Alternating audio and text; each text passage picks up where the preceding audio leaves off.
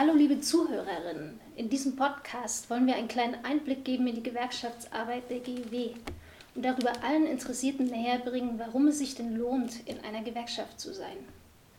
Wir wollen aber auch darüber sprechen, welche Möglichkeiten es gibt, sich selbst aktiv in der GW einzubringen und warum aktive Mitarbeit wichtig und ein Gewinn ist. Hierzu gehen wir ins Gespräch mit Personen, die selbst in der GW engagiert sind.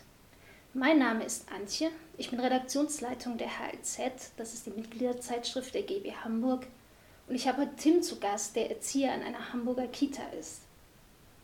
Hi Tim, ich freue mich sehr, dass du da bist. Erzähl uns doch erstmal ein wenig über dich. Wie kommt das eigentlich, dass du Erzieher geworden bist und wie war dein Weg in diese Tätigkeit im Allgemeinen vielleicht, aber auch zu einer Hamburger Kita im Besonderen? Ja, moin erstmal an die ganzen Zuhörer, die jetzt so am Start sind. Moin Antje. Ähm, ja, moin liebe Mitglieder, die jetzt vielleicht hören. Moin an alle, die einfach so da sind gerade. Ähm, ja, zu mir selber. Ich bin ja, Tim Hansen, bin in der Hamburger Kita tätig, bei einem großen Träger. Ähm, ja, zu mir gibt es tatsächlich eigentlich, was die Art und Weise, wie ich zum Beruf gekommen bin, gar nicht so viel zu sagen. Tatsächlich, weil ich einfach gefühlt schon, seit ich Kind selber war, wusste, ich werde irgendwie in die Richtung Erzieher gehen. Ähm, habe damals schon mein, mein Praktikum in der Schule, was ja glaube ich so in der 8., 9. Klasse ist, irgendwie in dem Dreh, ähm, habe ich schon auch in der Kita damals gemacht bei mir um die Ecke. Meine Mutter war selber ähm, lange als Erzieherin tätig, eben auch als Tagesmutter für meine Schulkameraden später dann eben auch. Und ähm, ja, von daher war der Weg eigentlich schnell gemacht und ja, auf einmal war ich dann in dieser Tätigkeit und bin jetzt auch, ja, ich glaube seit, lass mich lügen, sieben Jahre schon in dem Beruf. Ja. Das ist, das ist toll. Also ich, ich finde das total faszinierend, sondern es gibt so eine Kontinuität, die da durchgeht und du wusstest, dass du das machen willst. Und ähm, für unsere Zuhörerinnen, die vielleicht nicht so sehr in dem Gebiet unterwegs sind, also wir haben ja ganz, ganz unterschiedliche pädagogische Felder in der GW. Ähm, kannst du ein bisschen erzählen, wie dein Arbeitsalltag so aussieht? Ja, ich versuche jetzt mal gar nicht so extrem weit auszuholen, weil wenn ich jetzt die einzelnen äh, Tage so aufzählen würde, ich glaube, da würden nach zwei Sekunden alle abschalten. Ähm, ja, mein Arbeitsalltag sieht halt so aus, also ich bin auch Vollzeit angestellt ähm, bei meiner Kita und ähm, das bedeutet 38,5 Stunden äh, bei uns momentan. Und ähm, ja, ich habe halt, sag ich mal, einen regelmäßigen ähm, Alltag von 8 bis 16 Uhr. Das ist so die, das, die Rahmenzeit, sag ich mal. Natürlich kommen dann Spätdienste mit dazu oder eben äh, Frühdienste oder auch mal ein kurzer Tag, wenn ich schon genug Wochenarbeitszeit hatte. Und ähm, ja, kurz gesagt sieht es dann so aus, dass eben meistens der Kita-Alltag mit dem Frühstück startet. Ähm, dann finden Angebote statt wie Bastelangebote, wenn schönes Wetter ist, rausgehen, Fahrzeuge fahren, ähm, ja, solche Dinge halt, so ein bisschen eben dieses äh, ganze Bildungsangebote-Programm, äh, was wir dann eben anbieten. Speziell in, meiner, in meinem Alltag ist es dann so ein bisschen diese Medienpädagogik, so ein bisschen in die Richtung oder ähm, eben auch Bildungsangebote zum Thema, ähm, ja, neben digitalen Medien auch Bewegung. Und das ist eben so das, wofür ich so ein bisschen brenne, wo ich auch der Meinung bin, dass da einfach wirklich noch ein ja, große, großes Spektrum ist, wo man einfach wirklich in den Kitas eben auch vorangehen muss oder das einfach auf einen neuen Stand bringen muss noch. Und ähm, genau, nachdem praktisch so die erste Bildungsphase, sag ich mal, abgeschlossen ist, geht es dann Richtung Mittagessen.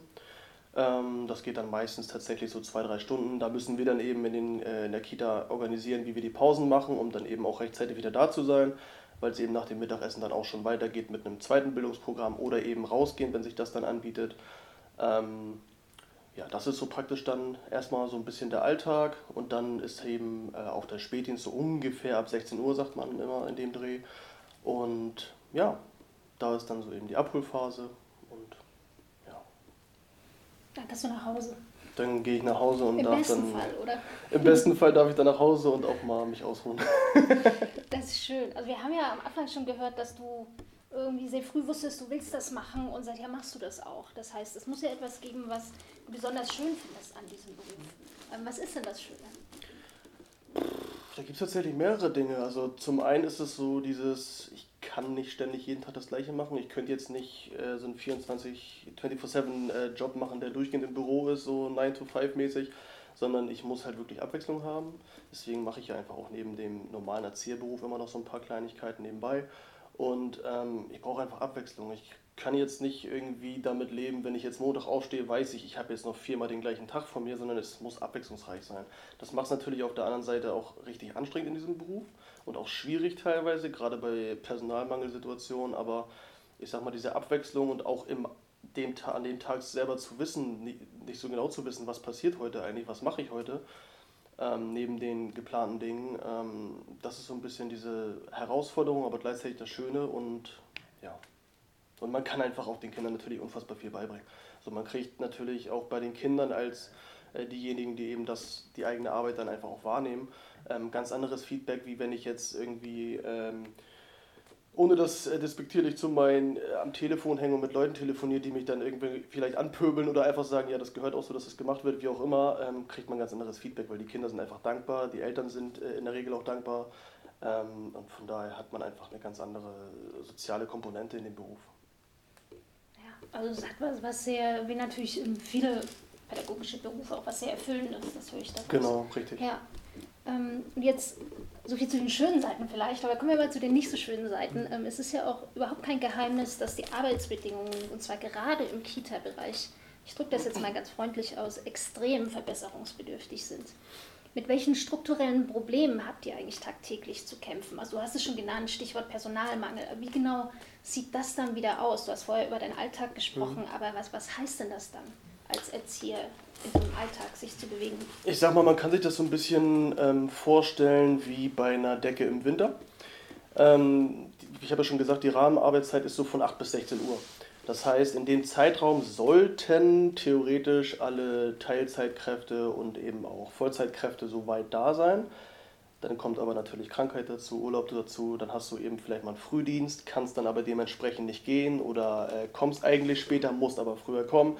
Das heißt, gerade diese Randzeiten, sag ich mal, in der Regel, dadurch, dass wir Öffnungszeiten haben von 6 bis 18 Uhr, bis auf Freitags, da ist dann eben von 6 bis 17 Uhr, hast du eigentlich wirklich fast jeden Tag das Problem, ähm, dass du Leute früher zur Arbeit holen musst, die dann nach hinten raus aber eigentlich fehlen, oder eben ähm, genau das Umgekehrte, sprich die Leute ähm, ja, würden eigentlich früher gehen, müssen dann aber so schon länger bleiben. Das heißt, du hast im Endeffekt immer dieses Problem, ähm, du willst die Leute nach vorne ranziehen, damit sie dann da sind, dafür fehlen sie am Nachmittag, oder du musst sie später kommen lassen, dafür fehlen sie dann am Vormittag und du hast dadurch nie wirklich dieses äh, konsequente ähm, Gefühl, dass dein Team vollständig ist. Das heißt, es fehlen eigentlich immer zwei, drei Leute.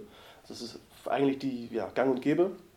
Und dadurch hast du einfach diese Problematiken, dass vorne willst du ein schönes Angebot machen, willst dir theoretisch zumindest eigentlich nur mal sechs, sieben Kinder rausziehen, was eigentlich auch schon für, sag ich mal, ein Angebot, wo du dann vielleicht ein Kind fördern möchtest, ähm, viel zu viel ist, aber das ist eigentlich schon eine Luxussituation. Und ähm, ja, immer da, wo du ziehst, ich sag mal, man kennt es, wenn man äh, im Winter mit offenem Fenster äh, schlafen will eigentlich, oben wird es kalt, ziehst die Decke hoch, dann wird es untenrum kalt. Und ähm, ja, so kann man sich das eigentlich mit Personalmangel in der Kita vorstellen. Ja. Das finde ich ein sehr, sehr schönes Bild. Ähm, das heißt, du hast natürlich dann täglich, also für mich klingt das so, als müsst ihr eigentlich die ganze Zeit improvisieren. Mhm. Und zu einer, das kommt dann nochmal hinzu zu einer sehr hohen Verantwortung, die ohnehin schon vorhanden ist. Was dann bedeutet natürlich eine sehr hohe Belastung für sehr wenige Personen, die das ausgleichen müssen, ähm, was zu einer physischen und psychischen Über ähm, Lastung führt, was dann wieder zum Ausfall von Kolleginnen führt. Genau. Also du hast so, hast so richtig so einen ziemlich miesen Kreislauf. Ähm, und wenn, wenn man dich, sich das so anschaut, jetzt ist natürlich dieses Improvisieren und Ausgleichen ähm, ein Moment, was man tun kann. Allerdings ist das ja so ein Problem, was auf einer viel größeren Ebene angelegt ist. Mhm, ähm, was ja oft so ein bisschen mit diesem Stichwort Fachkräftemangel umschrieben wird, wobei man eigentlich über ähm, über ähm, schlechte Arbeitsbedingungen reden müsste. Ja, genau. Ähm, und das lässt sich ja jetzt natürlich von Kolleginnen nicht individuell nicht so beseitigen und auch nicht permanent auffangen. Ähm, und da bräuchte es natürlich andere Lösungswege, weil das ganz viel auch mit politischen Programmen und politischen Kräfteverhältnissen zu tun hat. Ähm, was würdest du denn sagen, an welcher Stelle kommen jetzt hier an diesem ganz alltäglich, alltäglichen Problem, was sich also auch ganz alltäglich immer wieder bemerkbar macht, wo kommen denn da schon mal sowas wie Gewerkschaften ins Spiel?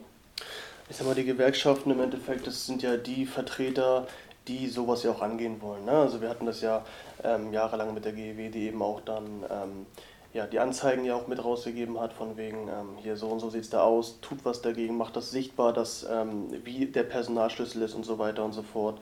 Andere Gewerkschaften machen das genauso durch Notstandsanzeigen. Und ähm, dadurch hast du natürlich diese Sichtbarkeit erstmal für den Kollegen oder die Kollegin, die auch einfach dann anzeigen kann, ey, ich kann das hier nicht mehr handeln, ich kann nicht alleine mit 30, 40 Kindern in der Gruppe sein, macht was, weil wenn jetzt was passiert und ich dann im Moment vielleicht gar nicht mal die Zeit habe, was anzugeben, dass das einfach problematisch ist, bin ich auf einmal dran, obwohl man sich denkt, ja, was willst du denn machen? Und ähm, da ist einfach eben der Punkt, wo die Gewerkschaften ja ganz klar ähm, offensiv auch auftreten und sagen, ey, ihr müsst was dafür tun, weil dieser Beruf hat sonst wirklich Probleme und ich meine, was machen wir, wenn die Eltern ihre Kinder nicht mehr zur, zur Kita geben können oder zu den Bildungseinrichtungen im Allgemeinen, ähm, dann steht relativ vieles still. Wir kennen das gerade leider durch diesen ganzen Lockdown-Kram, wo vieles nicht möglich war. Das wäre dann natürlich ein anderer Hintergrund. Aber ähm, ja, im Endeffekt, da waren die Kitas auch dicht und viele konnten nicht arbeiten, sind da irgendwie sonst wie aufgeschmissen gewesen. Und so wäre es natürlich in dem Fall auch, wenn man einfach die Kitas nicht personell ausstattet, wie es nötig wäre. Und dafür müssen eben die Gewerkschaften dann auch eintreten. Das tun sie Gott sei Dank ja auch. Und ähm, ja, da ist halt eben der Riesenpunkt. Neben, neben natürlich den üblichen, ähm, sag ich mal, Tarifverhandlungen, wo sie ja für höhere Gehälter einstehen und so weiter und so fort, ist eben der Punkt, dass auch viel für den Personalmangel oder beziehungsweise gegen den Personalmangel und Fachkräfte, Fachkräftemangel getan werden muss. Ja. Also merkst du dann auch, also dass du zum Beispiel, wenn, wenn Probleme auftauchen, natürlich ähm, und du deinen Mund aufmachen musst, mhm. dass dir das hilft zu wissen, da stehen jetzt, steht jetzt natürlich eine Organisation auch hinter dir. Also die Probleme nicht mehr ganz so individualisiert angegangen werden müssen. Also dass du dann auch jemand bist, ja. auf den sich Leute stürzen, mhm. weil du die Person bist, die kritisierst, sondern ja. du kannst es erstmal weitergeben und dann wird es wieder reingetragen. Ja, ich sag mal, kann man sich auch gut vorstellen, wenn ich jetzt alleine auf die Straße gehen würde und da irgendwie demonstriere, wie ätzend die Arbeitsbedingungen teilweise sind, wird nichts passieren. Aber wenn man natürlich jetzt die kompletten Gewerkschaften hinter sich hat und dann wie beim letzten Mal beim Warnstreik irgendwie 3000 Leute hinter einem stehen, dann weiß man schon, dass das eine Symbolkraft hat, wenn man da den Jungfernstieg runterläuft und auf einmal dann ähm, alles lahmgelegt ist mit Verkehr und man vorm Rathaus steht und sich sagt, ey, ihr könnt mal bitte jetzt ein bisschen was machen. Und ähm, das merkt man natürlich schon, weil man hat A, eine andere Wut einfach auf die ganze Situation, weil man möchte ja einfach wirklich vernünftig arbeiten. Es geht ja nicht darum, dass man sich dann denkt, ich gehe jetzt mal streiken und äh, mache mir einen schönen Tag, sondern das ist dann vielleicht ein Tag, wo man einfach mal davor geht und es dann wirklich mal zeigen kann, ey, wir wollen für eure ganzen Kinder da sein, aber tut bitte was dafür. Wir können das nicht für lau machen und wir können das erst recht nicht machen, ohne dass da Leute sind. Und ähm, das merkt man natürlich, dass dann ähm, auch eine gewisse Gemeinschaft natürlich dann da unterwegs ist und äh, man so viel mehr aktiv und stärker vertreten ist, als wenn ich da jetzt alleine durch die Gegend laufe. Ah, apropos alleine durch die Gegend laufen. Wir haben jetzt sehr kurz allgemein, ähm, oder wir haben gerade kurz allgemein über das Verhältnis ähm, jetzt von so strukturellen Problemen, von Arbeitskämpfen, aber auch ähm, und zu Gewerkschaften gesprochen. Und ich würde gerne da noch ein bisschen tiefer fragen, nämlich ähm, ein bisschen ähm, etwas über dich als Gewerkschaftsmitglied erfahren. Nämlich wann hast du für dich gemerkt, dass ähm, sowas wie eine Gewerkschaftsmitgliedschaft, also fangen wir mal an, so mit, mit, mhm. dem, mit der Basis, mit der ersten Annäherung, mhm. ähm, dass das sinnvoll ist. Zugegebenermaßen ähm, gemerkt tatsächlich erstmal gar nicht. Einfach aus dem Grund, also ich wusste ja, ich, ich werde in den öffentlichen Dienst gehen, das war mir von Anfang klar. Ich wusste, da sind die Gewerkschaften, die es eben auch vertreten. Und ähm, von daher war für mich klar, sobald ich die Ausbildung abgeschlossen habe, das war dann eben, oh, lass mich mal kurz lügen, ähm, 2000. 2015, ja 2015 muss das gewesen sein, da bin ich sogar schon acht Jahre in den Kitas unterwegs jetzt, nicht sieben Jahre. Ähm, genau, 2015 bin ich dann eben eingetreten, weil wir damals einen Warnstreik ja auch hatten, oder großen Streik sogar, ich glaube das war aber damals eben zu Warnstreikzeiten. Und äh, wusste, okay, meine Ausbildung ist jetzt durch und jetzt trete ich einfach ein, weil das für mich einfach dazugehört. Wenn, wenn ich in den öffentlichen Dienst gehe, dann möchte ich zumindest in irgendeiner Form äh, Teil davon sein, dass da ähm, was verbessert wird und auch meinen Beitrag leisten, ohne dass ich jetzt dachte, oh, ich werde jetzt hier in der Gewerkschaft aktiv bis zum sonst nicht mehr, äh, bis zum geht nicht mehr. Deswegen war es dann einfach nur dieser Punkt, ich trete jetzt erstmal ein und ähm, habe mir aber keinen Hintergrund gemacht, jetzt wie ich da jetzt mitmachen könnte oder wie ich auf die Idee kommen könnte, ähm, was mir die Gewerkschaft an sich bringt, sondern ich dachte mir einfach nur, nee, das, das macht man halt einfach so. Wie glaube ich auch viele einfach in die Gewerkschaft reingekommen sind, vielleicht am Anfang. Ja. Und ähm, dann kam es halt eben so eins zum anderen irgendwie. Also es war dann halt auch so witzigerweise, ich hatte mir auch keinen Kopf gemacht, zu welcher Gewerkschaft ich jetzt gehe, ob ich jetzt irgendwie bei Verdi lande oder bei der GEW. Das war für mich persönlich erstmal egal, sondern es war dann einfach, weil ich dann manchmal auch irgendwo ein fauler Mensch bin. So, ich war beim Warnstreik und neben mir stand halt gerade der GEW-Wagen, dachte ich mir, ja komm, der andere stand jetzt 200 Meter weg, der steht neben mir, natürlich gehe ich zu dem, der dichter dran ist. Und so bin ich halt dann eben bei der GEW gelandet im Endeffekt. Ne? Aber eben ohne Hintergedanken. Haben wir Glück gehabt, dass der richtig platziert war.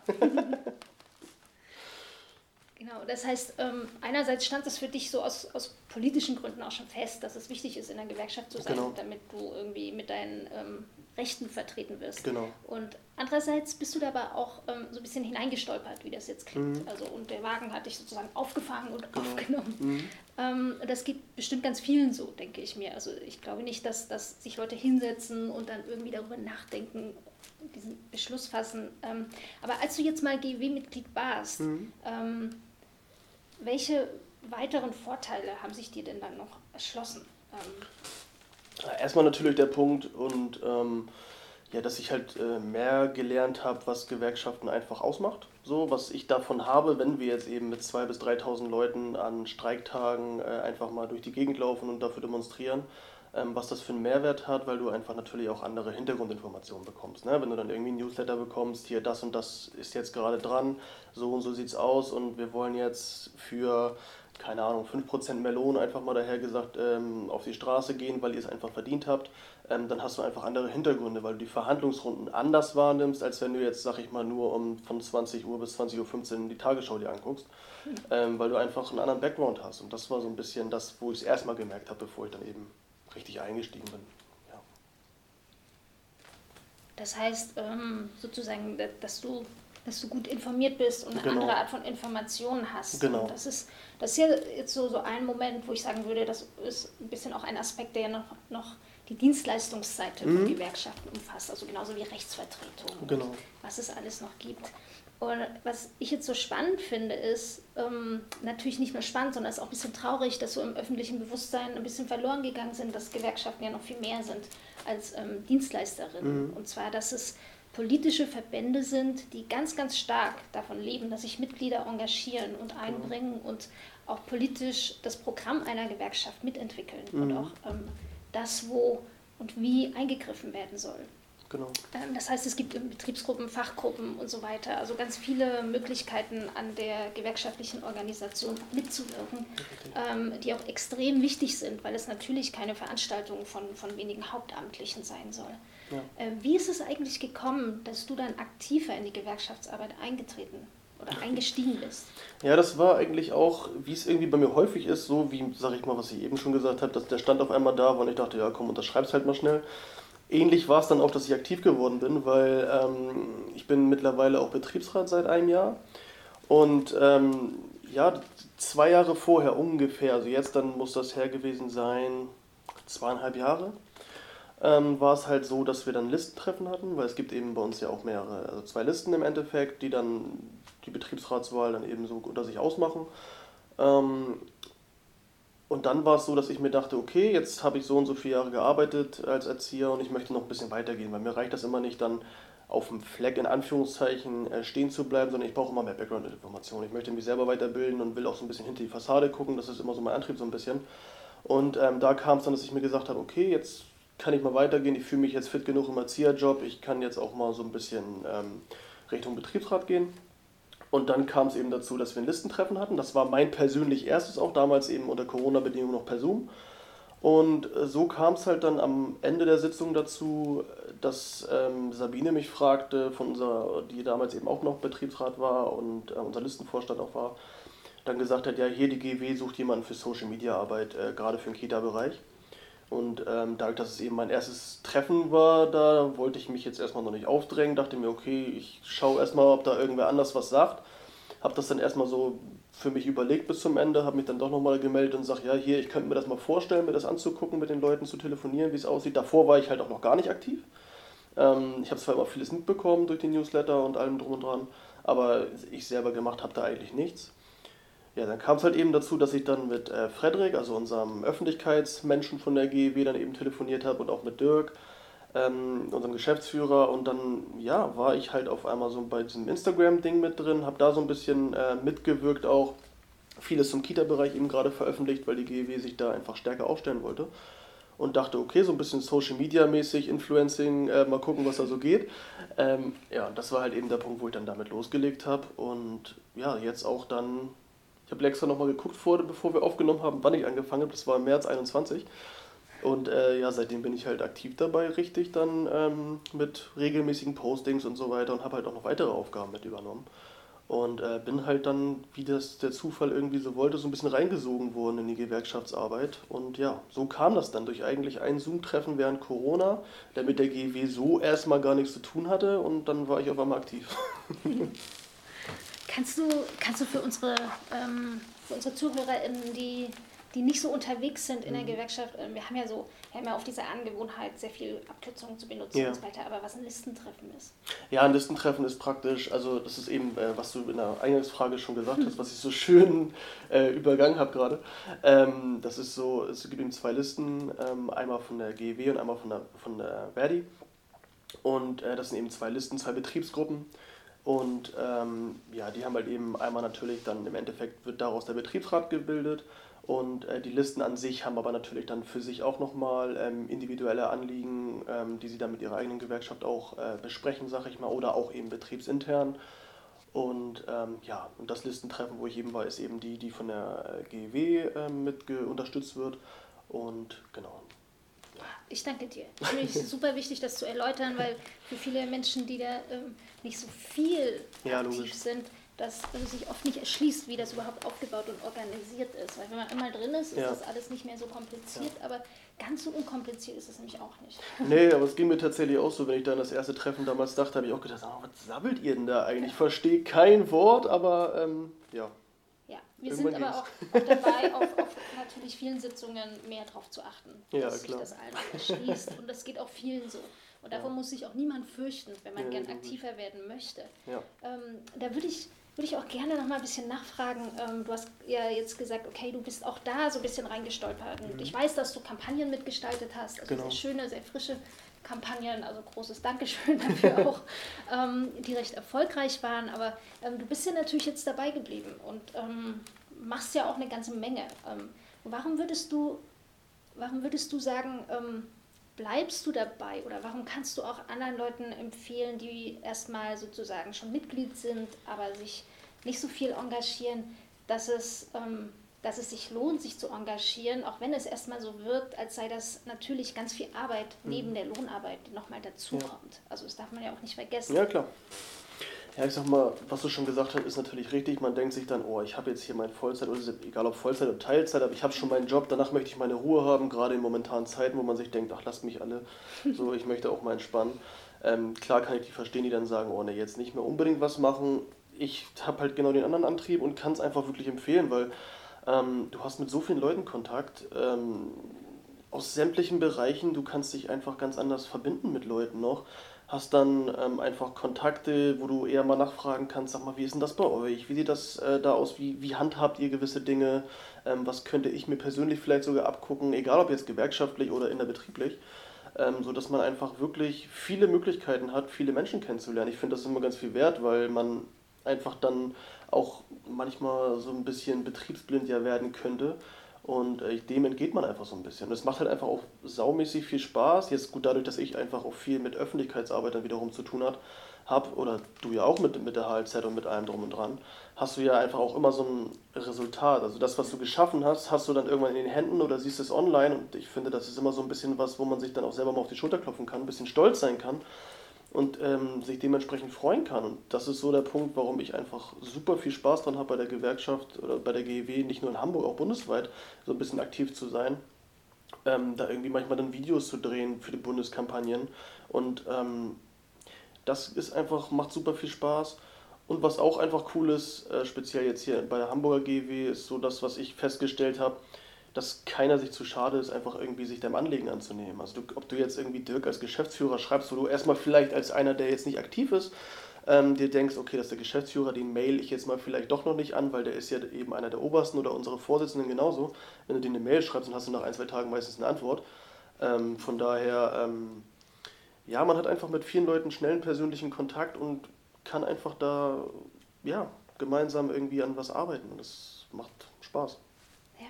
Da würde ich dir auf jeden Fall zustimmen. Ähm, ich würde gerne jetzt noch fragen, was du dir denn eigentlich ähm, für deine Arbeit ähm, in der Zukunft wünschst. Und zwar einmal natürlich für die Lohnarbeit, für eine Verbesserung der Bedingungen, mhm. aber auf der anderen Seite vielleicht auch für deine gewerkschaftliche Arbeit. Ähm, ja, für die Lohnarbeit natürlich ganz klar so ein bisschen das, was wir vorhin schon gesagt haben. Einmal, dass natürlich die politischen Akteure, nenne ich sie mal, ähm, dafür sorgen, dass einfach die Arbeit wirklich attraktiver wird. Ähm, spannender wird in Anführungszeichen dadurch, dass man einfach sich selber mehr zufriedenstellen kann. Jeder kennt das, wenn man mit der Arbeit unzufrieden ist, weil irgendwas nicht geklappt hat oder weil man einfach die Ressourcen nicht hatte aufgrund von allen möglichen Mängeln, ähm, dann frustriert das einfach nur. Das würde ich mir natürlich wünschen für meine Lohnarbeit, dass da einfach wirklich mal die, die Rahmenbedingungen verbessert werden, weil ich glaube, das ist das größte Problem im Endeffekt. Und dass man ähm, dann wiederum, das spielt so ein bisschen an beides an, sowohl Lohnarbeit als auch gewerkschaftlich, dass man einfach noch kreativer wird, noch zukunftsorientierter und einfach auch neue Wege geht. Also für eine Lohnarbeit zum Beispiel, man, wir hören das gerade überall, aus, jeder, aus jedem Bereich hört man irgendwas zum Thema Vier-Tage-Woche, zum Thema Flexibilität, zum Thema Vereinbarkeit äh, Beruf und ähm, äh, Freizeit. Dann äh, würde ich mir halt wünschen, klar, es ist wir sind auch immer noch in Deutschland, das darf man nicht vergessen, da dauern äh, die Wege manchmal ein bisschen länger oder auch doppelt oder dreifach so lang, aber dass man einfach mal das so ein bisschen ablegt, ohne dass man natürlich irgendwie die Rahmenbedingungen dann abschafft, weil es ist auch gut, dass vieles geprüft werden muss, aber dass man einfach wirklich mal kreativer, flexibler und vor allem auch schneller mal die Sachen antreibt und äh, jetzt speziell gewerkschaftlich einfach dann ja auch mit dem Trend gehen. Ich meine, wir machen es hier gerade ganz gut vor, glaube ich. Wenn ich da an Frederik denke, die Leute von der, der GW Hamburg zum Beispiel auf Instagram folgen, die sehen auf einmal irgendwelche Katzenbilder, irgendwelche Memes zwischendurch manchmal. Und ähm, das finde ich halt cool in dem Sinne, dass man einfach alle möglichen Leute anspricht. So, man hat einen informativen Gehalt, man hat aber gleichzeitig eben auch dieses Neuzeitmäßige, weil dadurch äh, hast du einfach diesen Punkt, du holst dir alle Leute dazu und du kannst einfach wirklich eine größere Masse ansprechen und auch werben und auch einfach zeigen, ey, Gewerkschaft ist nicht so, wie das vielleicht noch bei vielen Leuten im Kopf ist, nicht langweilig oder die GW im Speziellen nicht nur eine Lehrergewerkschaft. Nein, sondern wir sind einfach wirklich auch in der neuen Zeit angekommen und das eben weiterzuführen. Ja. Ah, danke, auch tolles Stichwort, ähm, dass natürlich die GW ganz unterschiedliche und sehr vielfältige Bereiche umfasst.